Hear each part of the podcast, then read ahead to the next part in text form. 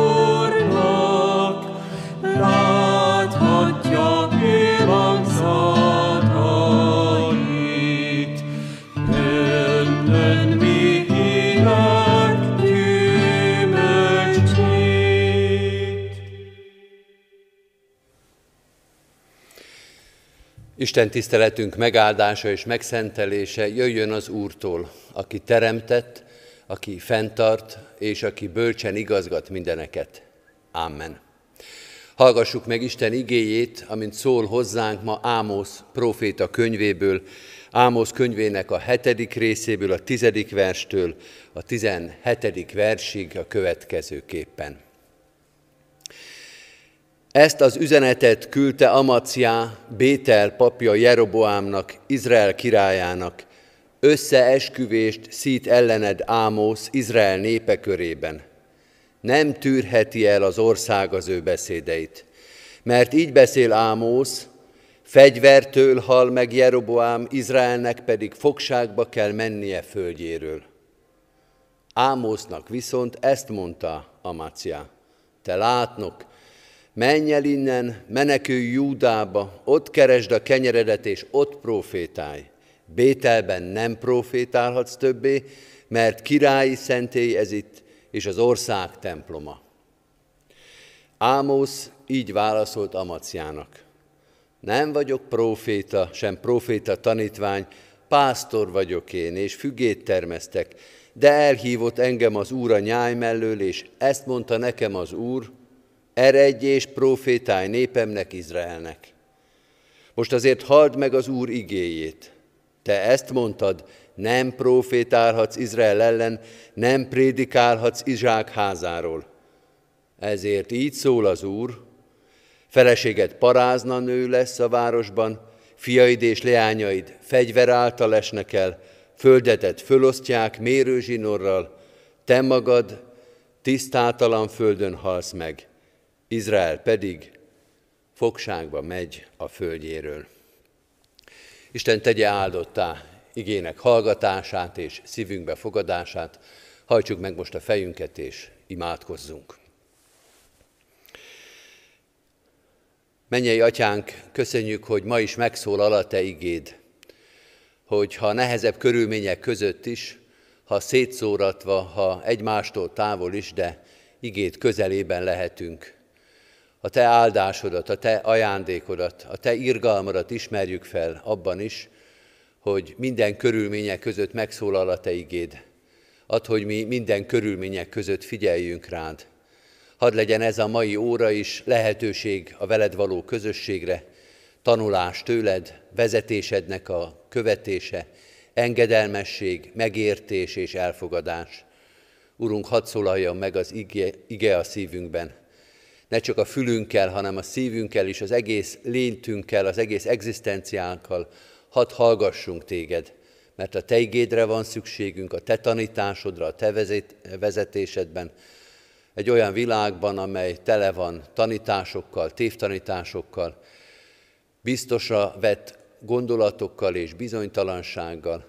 Urunk, ebben a káoszban, ebben az ismeretlenségben, ebben az elhagyatottságban szólalj meg az életünkben. A Te igéd legyen a biztos pont az életünkben. A Te, te igéd legyen az igazság. Ezért arra kérünk, hogy lelkeddel tisztíts meg minket, hogy ne mi legyünk az akadályai a megértésnek.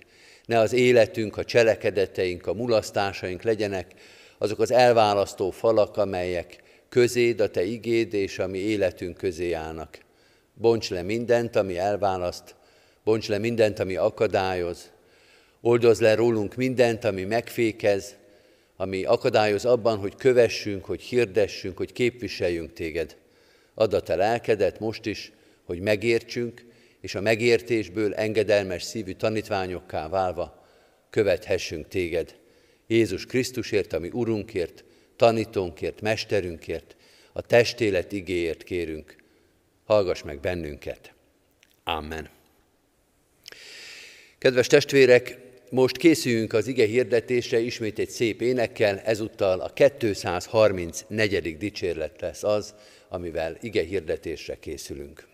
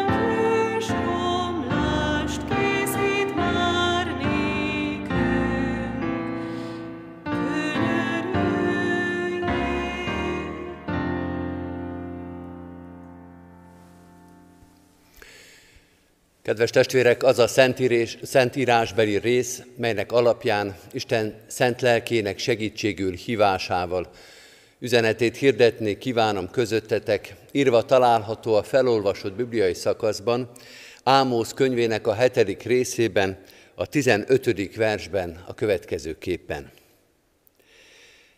De elhívott engem az Úr a nyáj mellől, és ezt mondta nékem az Úr, eredj és profétálj népemnek, Izraelnek.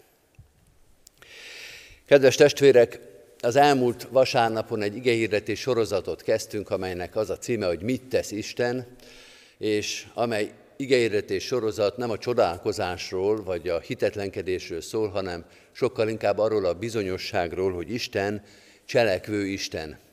Jónás proféta könyvével, annak egy érdekes kis részletével kezdtük ezt a sorozatot, és az az igehirdetés tulajdonképpen erről szólt, ezzel készítette elő ezt a hat részes igehirdetés sorozatot, hogy mit jelent a cselekvő Isten.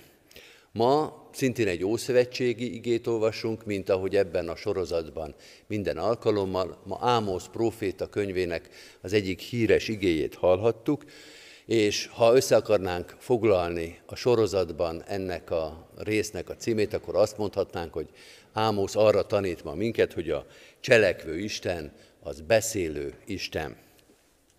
Ha ezt az állítást emberekről mondanánk, akkor egy kicsit gyanúsan nézhetnénk, amikor valakiről azt mondjuk, hogy a cselek, cselekedete az a beszédben áll, mert az ember esetében ez inkább valamiféle degradációt jelent, inkább valami bizonytalanságot, hogy tulajdonképpen inkább csak beszél, de nem cselekszik. Van is egy ilyen szó összetételünk, ha valaki azt mondjuk, hogy szóember, akkor azt szoktuk alatta érteni, hogy beszélni, persze beszél a dolgokról, szavaival ott van a történetben, de nem, te, nem tesz semmit, inkább arra lehet számítani, hogy amiről beszél, az csak beszéd marad, amiről gondolkodik, az nem valósul meg, és nem lesznek belőle tettek. De nem csak a magyar nyelvben van ilyen, és nyilván minden emberi kultúrában ismerik ezt a jelenséget, hanem maga a Szentírás is arra figyelmeztet minket. János első levelének a harmadik részében így bíztatja, így figyelmezteti, így fegyelmezi a keresztényeket a Szentírás. Testvéreim, ne szóval és nyelvel szeressünk, hanem cselekedetekkel és igazsággal. Ne csak beszéljünk az igazságról, ne csak beszéljünk a szeretetről, hanem azt cselekedni kell. Mert a kettő nem ugyanaz. De kedves testvérek, most nem az emberekről beszélünk, hanem az Istenről. És hogyha emberekről volna szó, vagy van szó, akkor valóban jogos megkülönböztetni a cselekedeteket a szóból, szóból, szótól, a beszédtől, és látni, hogy milyen erős lehet az egyikben az ember, és milyen gyenge a másikban, de hogyha Istenre gondolunk, ha a Szentírásnak az Istenről szóló tanításait nézzük, akkor sokkal inkább azt fogjuk látni, hogy Isten esetében a cselekedetek azok megegyeznek a beszédével és fordítva, a beszéde megegyezik a cselekedeteivel. Amikor azt mondja Isten, hogy legyen világosság, utána rögtön azt olvassuk, hogy és lőn világosság. Mert ha valamire kimondja, hogy legyen, akkor az rögtön meg is történik.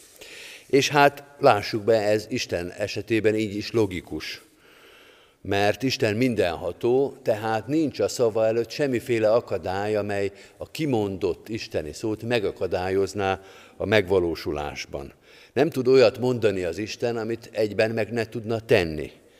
És lexikailag a szókincsben is ezt az Ószövetség nyelve így fejezi ki, az a szó, amivel az Isten beszédét mondják, a dábár, az egyszerre jelent szót, tettet és cselekedetet mert azt ismeri fel maga a nyelv is, az Isten igéről, az Istenről beszélő héber nyelv, hogy Isten esetében ugyanaz a mozdulat, ugyanaz a cselekvés, ugyanaz az akció kimondani valamit, és rögtön meg is cselekedni. Hát erről a cselekvő és erről a beszélő Istenről fog Ámosz proféta tanítani minket. Isten beszél, az első gondolat, amit Ámosz ezzel a rövid mondattal megtanít nekünk, az így értelmezi ezt a tételt, Isten beszél, vagyis gondoskodik arról, hogy az ő igéje, az ő akarata, az ő bölcsessége, az ő biztatása, az ő tiltása, vagyis az ő beszéde, az jelen legyen az ember életében. Erről a gondolatról fogunk a legtöbbet most beszélni, talán ez is a legfontosabb. Isten gondoskodik arról, hogy az igéje, vagyis az ő beszéde jelen legyen az életünkben.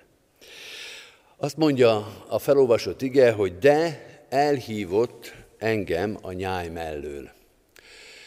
Ámos így beszél a másik profétának, Amaciának, és hogyha Ámos szempontjából néznénk a dolgot, akkor ez egy nagyon érdekes történet lenne, majd fogunk is rá hogy mit jelent az, hogy Ámoszt a nyáj mellől kellett elhívni a profétaságra, de most Isten felől nézve, ebben a néhány szóban azt kell fölismerni, hogy itt gondoskodik Isten arról, hogy legyen ige hirdető. Az elhívás Isten felől az a gondoskodást jelenti. Valaki kell, aki kimondja az ő igéjét. Kell valaki, aki beszél az ő akaratáról. Az igaz, hogy Isten nem csak embereken keresztül szólalhat meg, biztos ismerjünk ilyen történeteket fejből is, amikor például angyalon keresztül üzen valamit, a betlehemi történetben, Jézus születésének a történetében többször is azt olvassuk, hogy Isten angyala jelenik meg, és mondja el Istennek a tervét, akaratát, parancsát. Van, amikor álomban mondja el Isten, hogy mit szeretne, és álomban üzeni meg a kiválasztott embernek, hogy mi lesz a következő lépés. Sőt, olyan is van, ez ugyan elég ritka, amikor egy mennyei jelenés, egy mennyei hang szólal meg, Gondoljunk például Jézus megkeresztelkedésére, amikor kijön a vízből, akkor megszólal egy mennyei szózat, ez az én szerelmes fiam, őt hallgassátok. Tehát Istennek mindenféle technikái vannak arra, hogy megszólaljon, de a legtöbbször, statisztikailag a legnagyobb százalék az az, és ez érdekes, hogy emberen keresztül szólal meg. Hogy embereket választ ki arra, hogy az ő igéje, akarata, bölcsessége, tanítása, feddése, vezetése az jelen legyen az emberi életbe. Ha ő akar megszólalni, ha Isten akar megszólalni, akkor talál majd valakit, akit megszólítson, és akin keresztül, akin keresztül az ő igéje megjelenjen. Tulajdonképpen az Ószövetségben ezt nevezzük profétaságnak. Úgy is fordíthatjuk ezt a gondolatot, és talán ez a legfontosabb megfogalmazása, hogy Isten előtt nincsen akadály.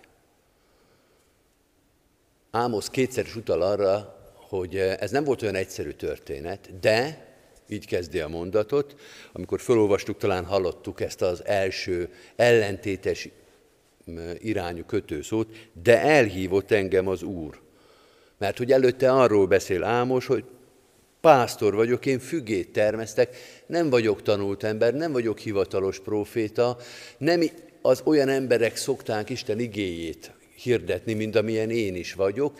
Megszoktuk már, hogy kik prédikálnak, megszoktuk már, hogy kik azok, akik Isten igéjéről beszélnek, akik Isten akaratát közvetítik. Én nem tartoztam ebbe a közegbe, de, és itt megváltozik minden, elhívott engem a nyáj mellől, a korábbi életemből, abból a társadalmi, vagy gazdasági, vagy bármilyen tradicionális környezetből, ahol korábban éltem, Isten számára ez nem volt akadály, hogy én nem vagyok az, akire általában profétaként szoktak tekinteni. Én egy pásztor voltam, valószínűleg tényleg tanulatlan, talán írás tudatlan ember is, úgy is szokták mondani, visszavetítve ezt az újkori fogalmat Ámoszra, hogy paraszt proféta volt. Tehát ebből a közegből jöttem, de Istennek ez nem jelentett akadályt, hogy rajtam keresztül megszólaljon. Nekem akadály volt, mondhatja Ámosz. Én azért megizadtam ezzel, hogy hogy jövök én ahhoz, hogy Isten igéjét szóljam. Egyébként Ámosz könyvében erről a belső lelkitusáról nem nagyon értesülünk, de más profétáknál szépen nyomon lehet követni, hogy mindig beleborzong az ember abba, akármilyen helyzetből is érkezik, hogy Isten igéjét kell neki képviselni. Ámosznál is lehetett ez egy nagy tusa, egy nagy küzdelem, hogy hogyan fogja ő majd Isten igéjét elmondani, hogyan fognak majd rá figyelni és hallgatni. Ámosznak lehetett probléma. A népnek is lehetett probléma hogy hogy jön ide Ámosz. hogy hogy van az, hogy Ámóz kezd el Isten igéről beszélni, mint ahogy valljuk be őszintén, nekünk is probléma lenne. Nekünk is meglepő lenne, ha ide jönne a kecskeméti szószékre, erre a szépen aranyozott szószékre, fölbillegne egy bugaci pásztor bőgatyába, meg subába, és elkezdene prédikálni, hát mi is forgatnánk a szemünket. Az igazság, hogy ez egy gyáva példa volt részemről, mert most már nem így járnak azok az emberek, akikre nem szoktunk Isten igéje hirdetőjeként gondolni, de mondhatnék, csak nem merek olyan példát mondani, hogy ki mindenki van ebben a magyar társadalomban, akire azt mondanánk, hogy nehogy már ő beszéljen, nehogy már ő képviselje Isten igéjét, nehogy már ő mondja meg, hogy mi az Isten akarata. Az embernek van egyfajta elképzelése, röghöz kötöttsége, be szárad gondolkodás arról, hogy honnan jön az Isten igéje, de ez csak nekünk akadály, ez csak nekünk egy zárt rendszer. Isten bármikor, bárkin keresztül megszólalhat. Hallottuk, emlékszünk a Jónás történetén keresztül is. Nem társadalmi problémákra kell itt azért elsősorban gondolkodni, nyilván az is, hogy kitől fogadjuk el az Isten igéjét, hanem leginkább azt hangsúlyozza ez, hogy Isten számára nincs lehetetlen küldetés. Nekünk van, mi ismerjük ezt, hogy nem találunk megfelelő embert, ki tud ma Magyarországon egy jó burkolót találni, ki tud ma Magyarországon egy jó épületasztalost, ismerjük ezt az egzisztenciális megrettenést, meghalt az írógép szerelő, most mi lesz? De Isten számára nem probléma az emberi létnek, az emberi társadalomnak, az emberi kondícióknak ez a szűkössége. Körülnéz, ránéz Ámoszra, és azt mondja, na ott van az én profétám, ő fog Isten igéről beszélni. Még egy rövid gondolatot szeretnék itt ebben az első nagy fejezetben nyitni. Azt mondja Ámosz, elhívott engem az Úr. Kétszer is mondja, ezt a fogalmazás során aláhúzta volna az Ilike néni, hogy egy mondatban nem kell kétszer kitenni az alanyt, de elhívott engem az Úr a nyáj mellől, és ezt mondta nekem az Úr, eredj és profétáj népemnek, Izraelnek, ez a kétszer kitett, a kétszer hangsúlyozott cselekvő alany, ez azt mutatja, hogy az, hogy az Isten igéje megszólal, hogy Ámószon keresztül szólal meg, ez Istennek a döntése. Ez Istennek a cselekedete, vagyis Isten beszédét képviselni, Isten igéjét hirdetni, az nem önjelöltség, az nem az ember felől jelenik meg, akár mint ambíció, akár mint igény, hogy nekünk erre szükségünk van, tehát akkor beszéljünk róla, nekem ehhez kedvem van, tehát akkor beszélek róla. Isten az, aki Ámoszt megszólította, Isten az, aki Ámoszt oda helyezte a szószékre, és igéjét hirdetteti rajta keresztül. Amíg ő nem szól, amíg Isten nem dönt erről, amíg Isten nem szólítja meg Ámoszt, amíg Isten nem hívja el és nem küldi, addig nem lesz ige hirdetés. Addig nincsen Isten beszéde. És ilyen is van. Ilyen helyzetet is tudnánk az Ószövetségből keresni, amikor nincsen ige, nincsen látás, nincs profécia. Amikor keresi az ember az Isten igéjét, és úgy érzi, hogy csönd van. Ez is egy rossz érzés. Egy szeparációs szorongás, karanténérzés mondhatnánk, hogy szeretnénk hallani, szeretnénk követni, szeretnénk igazítani az életünket, szeretnénk tudni, hogy mi fog következni, és úgy érezzük, hogy nincs válasz a kérdéseinkre, hogy hallgat az ég, posta se jön, köt száll le csupán barakunkra. Amikor az ember úgy érzi, hogy minden, ami fontos, mindenki, aki fontos, egyszer csak távol esik tőle. Isten azonban ezt a csöndet megtöri, még ha néha egy kicsivel később is, mint ahogy mi szeretnénk, ahogy az nekünk komfortos lenne, ahogy azt mi arányosnak érezzük, és amikor ő megtöri, amikor ő indul, amikor ő kezdi, amikor ő dönt, onnantól kezdve van ige, és onnantól kezdve van ige hirdetés. Kedves testvérek, a második dolog, amit Ámos könyvén keresztül megtanulhatunk, a beszélő Istenről, az, hogy az ő beszéde az konkrét és célzott. Azt mondja Ámosz, Amaciával beszélve, hogy elhívott engem az úr a nyáj mellől, és ezt mondta nekem, kettős pont, eredj és profétálj népemnek, Izraelnek. Eredj és profétálj népemnek, Izraelnek. Szinte pont az, amit Jónás könyvében olvastunk volna, ha az egészet felolvasjuk, kelj fel, menj Ninivébe és kiálts a város ellen. Van feladat, van irány, van címzet, ott is, itt is, és minden proféciánál is. Isten beszél, beszélő Istenről tanulunk, és az ő beszéde az címzett, a szituációhoz kötött. Itt ebben az esetben Izraelről van szó, csak zárójelbe jegyzem meg, mert most nem ez a fő gondolkodásunk tárgya, hogy ez a ketté szakadt ország története már. Izrael itt nem az egész kiválasztott népet jelenti, hanem az északi országrészt, azt az országrészt, amelyet a déli országrész Júda már, már lerszakadónak, már elpártolónak tekint, az elit, a vallásos elit, a vallásos központ, a Júda, az a déli országrész, hát az északiak, azok, azokban nincsen reménység, azok már nem számítanak, azok már eltűnnek, elporladnak, azok hitetlenek, és akkor Isten azt mondja, hogy én nekik akarok most mondani valamit, de most nem Izrael és Júda viszonyáról szól ez a történet, hanem Istenről, aki azt mondja, hogy amikor én megszólalok, akkor tudom, hogy kinek szólalok. Most megint egy új szövetség igét fogunk idézni. A zsidókhoz írt levél negyedik részében van egy híres ige, biztos mindenki ismeri, mert Isten igéje élő és ható, élesebb minden kétélű karnál, mélyre hatol, az elme és a lélek, az izületek és a velők szétválásáig, és megítéli a szív gondolatait és szándékait.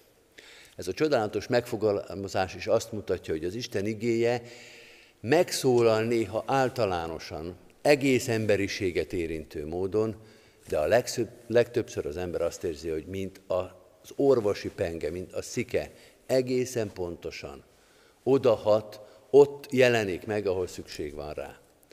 Valóban azt lehet mondani, hogy az Isten igéje az olyan, mint a sebészet, sőt inkább a lézersebészet, hogy a milliméternél is pontosabban hat és dolgozik, és nagyító alatt van az életünk, mondja ez az ige, és Isten pontosan látja, hogy mi az, ami oda tartozik, és mi az, ami nem. Milliméter pontosan látja, és ki is tudja metszeni, és el tudja választani az egészségest az egészségtelentől, a szentet a szentségtelentől, a helyeset a helytelentől, és a beavatkozása is nem az egész egzisztenciát átjáró, az egész valóságot megrázó mozdulat, hanem sokszor csak egyetlen kicsi ponton mutat rá, bök rá az életünkre, és azt mondja, hogy ezt, vagy fordítva, ezt ne. Isten igéje élő és ható. Címzett, pontosan tudja, hogy kinek, mit és mikor akar mondani.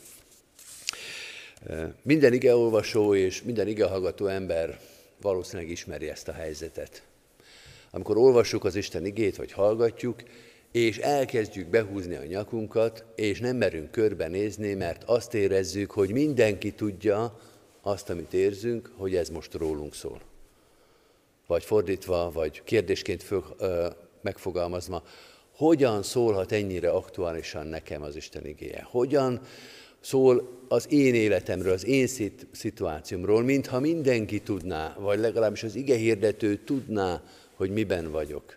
Pedig nem az ige hirdető tudja, hanem az igét kibocsátó Isten, aki valóban adott esetben még azt is megteszi, hogy egy egész gyülekezetnek száz embernek, ezer embernek egyszerre mutat rá az életének a különböző pontjaira. Hogyan lehet az, hogy Isten igéje ennyire ismer engem? Hogyan lehet az, hogy Isten igéje ennyire pontosan lát engem? Ha Istent ismerjük, kedves testvérek, akkor pont fordítva kellene csodálkoznunk. Megszólal az Isten igéje, és azt mondhatnánk, hogyan lehet, hogy nem jöttem rá, hogy ez rólam szól. Hogy lehet az, hogy nem éreztem meg, hogy pont nekem prédikál az Isten? Hogyan lehet az, hogy elgondolkodom, hogy ellustulok, hogy össze-vissza gondolkodom, és nem veszem észre, hogy egyenesen az én arcomba, az én szívembe, az én életembe beszél bele az Isten. Még egy gondolatról szeretnék beszélni Ámos története kapcsán, ez pedig a felolvasott bibliaigének a közepe, és talán a mi szempontunkból is a közepe lesz, egy nagyon fontos gondolat. Ezt olvastuk, de elhívott engem az Úr a nyáj mellől, és ezt mondta nekem az Úr, és most jön a kettős pont, eredj és prédikálj, profitálj népemnek, Izraelnek. Ezt mondta nekem az Úr. Isten beszél, mondja Ámosz, és én ezt a beszédet megértettem. Isten mondott valamit, és én ezt le tudtam fordítani a magam nyelvére. Isten beszélje, de érthető, Isten beszéde követhető, Isten beszéde irányítani tudja az életünket. Talán nem annyira ide illő ez a szó, de azt mondhatnánk, hogy Ámosz azt mutatja meg itt, Amaciának is, meg nekünk is, hogy az Isten igéje az hatékony, az elvégzi azt, amit el akar végezni. És ez talán ennek az egész tanításnak a legnehezebb része. Mert azt mondhatnánk, és az is igaz lenne, hogy ha Isten igéje hatékony lenne, akkor Ámócra nem lett volna szükség. Mert Isten már mindent elmondott a népének. Ámosz nem új dolgokat fog mondani, csak a nép nem fogadta meg. Csak az Isten igéje nem volt hatékony, csak a nép nem követte Istennek a tanításait, és ezért egy paraszt profétát kellett odaküldeni a maga keresetlen stílusában, nagy dühével, hogy ráordítson a népre, hogy tegye már meg azt, amit már százszor meghallgatott a korábbi profétáktól. Isten, Isten beszél, és a beszéde itt van közöttünk, de vajon követjük-e? Most ne válaszoljunk erre túl gyorsan. Gondoljunk vissza például az egy héttel ezelőtti Jónás történetre, hogy vajon Jónás könyve, az egész, az az engedelmességről szól, vagy az engedetlenségről? Az arról beszél hogy Isten igéje hatékony, vagy arról beszél, hogy Isten igéje az olyan, mint a falra hány borsó? Hogy arra nem figyel oda senki. Vagy nem figyel oda az, akinek éppen Isten címezte. Kedves testvérek, nagy titok ez, felette nagy titok, egy misztikus dolog, hogy hogyan van jelen közöttünk Isten igéje. Hogy hogyan hatékony az Isten igéje. Röviden úgy mondanám el, vagy úgy próbálnám megfogalmazni, hogy az Isten igények a hatékonyság az nem azt jelenti, hogy mindig mindenki engedelmeskedik neki, de azt mindig jelenti, hogy bárki, aki Isten igéjét keresi, bárki, aki Isten igéjében bízik, bárki, aki Isten igéjére alapozza az életét, az megtalálja azt, és nem fog csalatkozni benne. Hogy Isten igéjének a hatékonysága úgy van jelen ebben a világban, hogy azt néha nem látjuk, de hogyha keressük, ha bízunk benne, akkor nem csalatkozunk. Megint új szövetségige, római levélben mondja Pál, akik Isten szeretik, azoknak minden javukra szolgál. Az a hit szeme számára látható csak, hogy valóban minden a javunkra szolgál. Csak a hit szeme számára látható, hogy valóban Isten igéje mindig erős, akkor is, amikor a mi engedetlenségünk, a mi tompa butaságunk, az lerontja az Isten igéjét. A mi életünkbe lerontja. A mi életünket lerontja a buta, tompa engedetlenség. A mi életünket tönkre teheti, de nem akadályozza az Isten igényének a megtörténtét. Hogy Isten elvégzi a munkáját, hogy Isten hatékonyan cselekszik, legfőjebb mi ebből kimaradunk. Vagy nem vesszük észre, vagy csak később vesszük észre, vagy csak a végén vesszük észre, hogy mégiscsak Istennek lett igaza.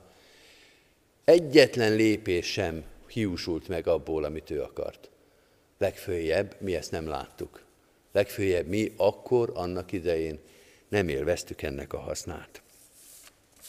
Kedves testvérek, ma Ámos proféta mondatán keresztül a beszélő Istenről beszéltünk.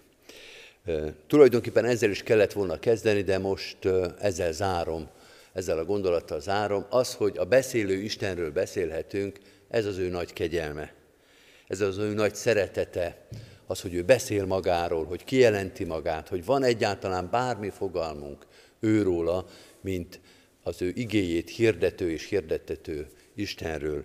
Az ő döntése volt, hogy mi egyáltalán most erről a döntésről, erről az igéről, Istennek erről a cselekedetéről, hogy ő megosztja velünk a gondolatát, hogy mi erről egyáltalán beszélhetünk.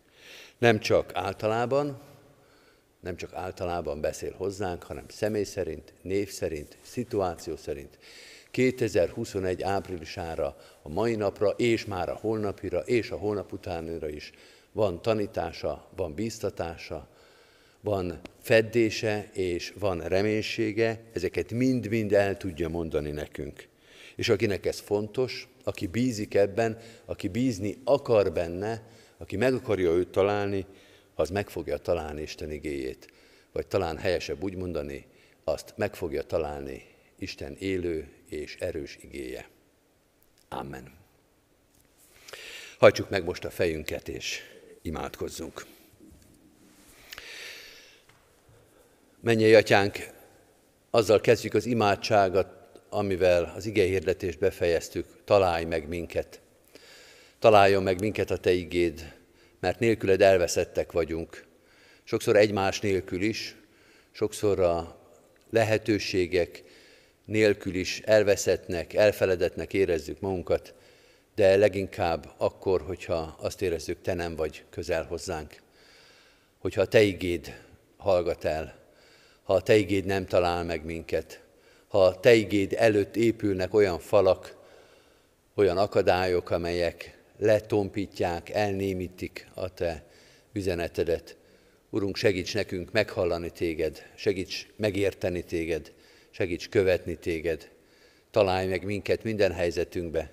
Találj meg minket, amikor otthon vagyunk, egészségben, békességben, amikor még ebben a nehéz helyzetben is jól alakulnak a dolgok, de százszor és ezerszer is kérünk, találj meg minket, amikor eluralkodik rajtunk a reménytelenség, a szorongás, amikor megtalál minket a betegség, amikor kórházi ágyon fekvünk, fekszünk, amikor úgy kell minket segíteni az életre, úgy kell dolgozni, küzdeni azért, hogy életben maradjunk, a legteljesebb, a legboldogabb állapotunktól kezdve a legkétségbeesettebb, legszomorúbb állapotunkig mindenhonnan téged keresünk. Szólj, tarts meg, erősíts meg, vigasztalj meg, gyógyíts meg bennünket, mert a Te igéd erő, vigasztalás, gyógyulás, reménység. A Te igéd előtt nyitjuk meg a szívünket, az egész életünket, és a Te igéd előtt nyitjuk meg az imádságunkat is, eléd visszük a szeretteinket, a családtagokat, a barátokat, a gyülekezetünk tagjait, Urunk, tart számon minket egyen-egyenként és közösségeinkbe. Te légy az, aki gyógyítod a betegeinket, Te légy az, aki vigasztalod a gyászolókat, Te légy az, aki irányt és erőt adsz az útmutatóknak, a döntéshozóknak. Te légy az, aki megerősíted az egész társadalmunkat, hogy egymás terhét hordozzuk, hogy így töltsük be a Krisztus törvényét. Urunk, imádkozunk a gyülekezetünkért, annak minden közösségéért, a gyülekezeti, az igei közösségekért, épp úgy, mint az intézményekért, az idős otthonainkért, a sionházakért, az ott élőkért, az ott dolgozókért, a családtagukért, akik próbálnak segíteni az ott élőknek, az önkénteseknek, a gyülekezet szolgáló társainak, gyülekezeti tagjainak, de ugyanígy imádkozunk az oktatási, nevelési intézményekért, óvodáért, általános iskoláért, gimnáziumért, internátusért, könyörgünk a tanodánkért, a játszóházunkért, minden közösségünkben ki vagyunk szolgáltatva ennek a helyzetnek, minden közösségünk nehéz terheket hordoz, de hiszük, hogy a Te erőd, a Te igéd, a Te lelked megerősíthet bennünket arra, hogy ebben a, ezekben a helyzetekben is elvégezhessük a ránk bízott szolgálatot. Imádkozunk városunkért, az itt élő sok ezer emberért. Könyörgünk testvérfelekezetekért, a keresztény közösségekért. Imádkozunk az egész egyházért. Urunk, ebben a nehéz helyzetben hadd legyen erős és érthető a szavunk. Hirdest rajtunk keresztül is a Te szabadítást, gyógyítást ígérő igédet, Jézus Krisztus hatalmát. Adj békességet, elfogadást, szeretetet Jézus Krisztusért, ami Urunkért, ami gyógyítónkért, a világ uráért. Amen. Az Úrtól tanult imádságot együtt mondjuk el. Mi, atyánk, aki a mennyekben vagy, szenteltessék meg a te neved. Jöjjön el a te országod, legyen meg a te akaratod, amint a mennyben, úgy a földön is. Mindennapi kenyerünket add meg nékünk ma, és bocsásd meg védkeinket, miképpen mi is megbocsátunk az ellenünk védkezőknek. És ne vigy minket kísértésbe, de szabadíts meg a gonosztól, mert tiéd az ország, a hatalom és a dicsőség, mind örökké. Amen. Mindezek után Istennek népe, az Úr Jézus Krisztusnak kegyelme, Istennek, ami atyánknak szeretete, és a Szentlélek Istennek közössége legyen, és maradjon minnyájatokkal. Amen. Kedves testvérek, most hallgassuk meg gyülekezetünk híre, híreit, hirdetéseit. A videó alatt, hogyha valaki a YouTube csatornánkon nézi ezt az ige hirdetést, a videó alatt megtalálja azokat az információkat, linkeket, amelyen keresztül a gyülekezet hírei követhetők. Minden vasárnap nem csak a 9 órai istentiszteletet, hanem a 11 órai istentiszteletet, az este 6 órai istentiszteletet és a katonatelepi istentiszteletet is láthatjuk, illetve hallgathatjuk. Az Kecskeméti Református Egyházközségnek a YouTube csatornáján, illetve a 11-es istentiszteleteket a Széchenyi Városi YouTube csatornánkon nézhetik, illetve a honlapunkra, a www.crack.hu honlapra fölkerülnek az igehirdetések a hallgatható verzióban is, így a katonatelepi igehirdetéseket is rendre meghallgathatjuk, utólag is visszakövethetjük ezeket az igei alkalmakat. Kérünk mindenkit, hogy ne csak hallgassuk, kövessük ezeket az alkalmakat, hanem küldjük el egymásnak, osszuk meg azokkal, akik így ezen keresztül hallgathatják Isten igéjét. Hirdetem a kedves testvéreknek, hogy a Kecskeméti Televízió is ködvezít református istentiszteletet. Most ebben az időszakban még minden vasárnap délután 5 órától, de majd 25-től újra visszaáll az a rend, amikor egy-egy kecskeméti felekezet kap lehetőséget Isten tiszteletnek, misének a közvetítésére, kövessük ezt is, és figyelmeztessük azokat a testvéreinket, akik az interneten nem, de a Kecskeméti Televízió adásán keresztül igehirdetéseket tudnak hallgatni, hogy kövessék a KTV-nek a Szószék című adását. Kedves testvérek, az elmúlt héten búcsúztunk testvéreinktől, kérjük a gyülekezet tagjait, hogy imádságban hordozzák a gyászolókat, Lakos Pál és Lakos Pálné kis Julianna Erzsébet együtt indultak el innen a minden élők útján, és együtt kísértük őket a Kecskeméti temetőben erre az útra, az ő vigasztalásukért, az ő családtagjaiknak, ismerőségnek a vigasztalásáért imádkoztunk. Halottaink Sólyom Károly, 88 évet élt testvérünk, akinek temetése április 19-én hétfőn 15 óra 45-kor lesz a köztemetőbe. Karakuja Ambrusné, Kis Lídia, 91 évet élt testvérünk temetése, 21-én szerdán 11 óra 45-kor lesz a köztemetőben. Dudás Lászlóné Gál Olga Piroska 75 éves korában ment el a minden élők útján, 21-én lesz a temetése szerdán 15 órakor a köztemetőben. És ugyancsak búcsúzunk Szabóné Bán Mária Valéria testvérünktől, aki 60 éves korában ment el a minden élők útján. Az ő temetése 22-én csütörtökön 9 óra 45-kor lesz a köztemetőben. Isten szent lelke vigasztalja az itt maradt családtagokat, hordozzuk őket mi is imádságban. De ahogy sírunk a sírókkal, úgy örvendezünk az örvendezőkkel, házasuló jegyeseket is hirdettünk. Először hirdetjük Szőke Tamást és Begit Dórát, akik eh, házasságra készülnek, és ugyanígy eh, Biletics Dezsőt, aki Popovics Margarétával készül házasságra, eh, Isten áldja meg az ő közös életutukat, és kérjük a gyülekezetet, hogy ne csak most, hanem egész életükben, imádságban és szeretetben fogadjuk ezeket az ifjú párokat adományokat is hirdetünk. Az elmúlt héten mintegy 390, majdnem 400 ezer forint adomány érkezett a gyülekezetünk pénztárába A jelen helyzetben leginkább banki utalással tudnak a testvérek adakozni. Köszönjük is az így elküldött adományokat. Mindenkit szeretettel arra kérünk, hogy ügyeljen arra, hogy az adakozónak a nevét, illetve az adomány célját tüntesse fel a közleményben, hiszen így tudjuk a megfelelő célra elkülöníteni a befutott adományokat. Gyülekezetünk legnagyobb adomány hirdetése, illetve a legnagyobb vállalása most a Széchenyi Városi új templomnak a felépítése. Erre már több mint 10, majdnem 11 millió forint adomány érkezett a gyülekezet tagjaitól. Továbbra is várjuk erre a célra az adományokat, és reméljük, hogy nem sokára nekiláthatunk ennek a nagy szolgálatnak. Hirdetem a testvéreknek, hogy a diakoniai szolgálatunk diakoniai bevásárlásra kéri, hívja a gyülekezet tagjait. Arra kérünk mindenkit, hogy amikor magának is vagy a családjának vásárol, gondoljon azokra, akiknek tartós élelmiszer adományjal lehetne segíteni, és egy-egy olyan konzervet, tartalmas konzervet, hogy hosszan eltartható élelmiszer adományt vásároljon, amit a Diakóniai Központba a Szaros utca 5 szám alatt leadva el tudunk juttatni a rászorulóknak.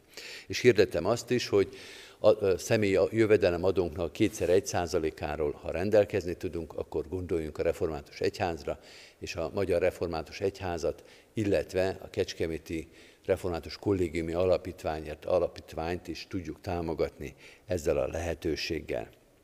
További híreinkről csak két dolgot emelek ki. Egyrészt a Szőlőskert című újságunk, amely megjelent, ebben a nehéz helyzetben is hozzá lehet jutni az új kollégium portáján, illetve a református pontba itt a templom mellett, illetve hirdettem, hogy a honlapunkon, illetve internetes felületeinken hirdetjük már a nyári táborokat, abban a reménységben, hogy ezeket meg tudjuk tartani. Készüljünk ezekre, az időpontokat foglaljuk le, vagy legalábbis tervezzük be, és amint biztosabb információkkal rendelkezünk, ezeket meg fogjuk hirdetni a gyülekezet részére. Az Úr Jézus Krisztus legyen gyülekezetünk őriző pásztora. Most pedig, kedves testvérek, a záró énekünket hallgassuk meg, illetve énekeljük el. Ez a 40. Zsoltár lesz, ezzel zárjuk most Isten tiszteletünket.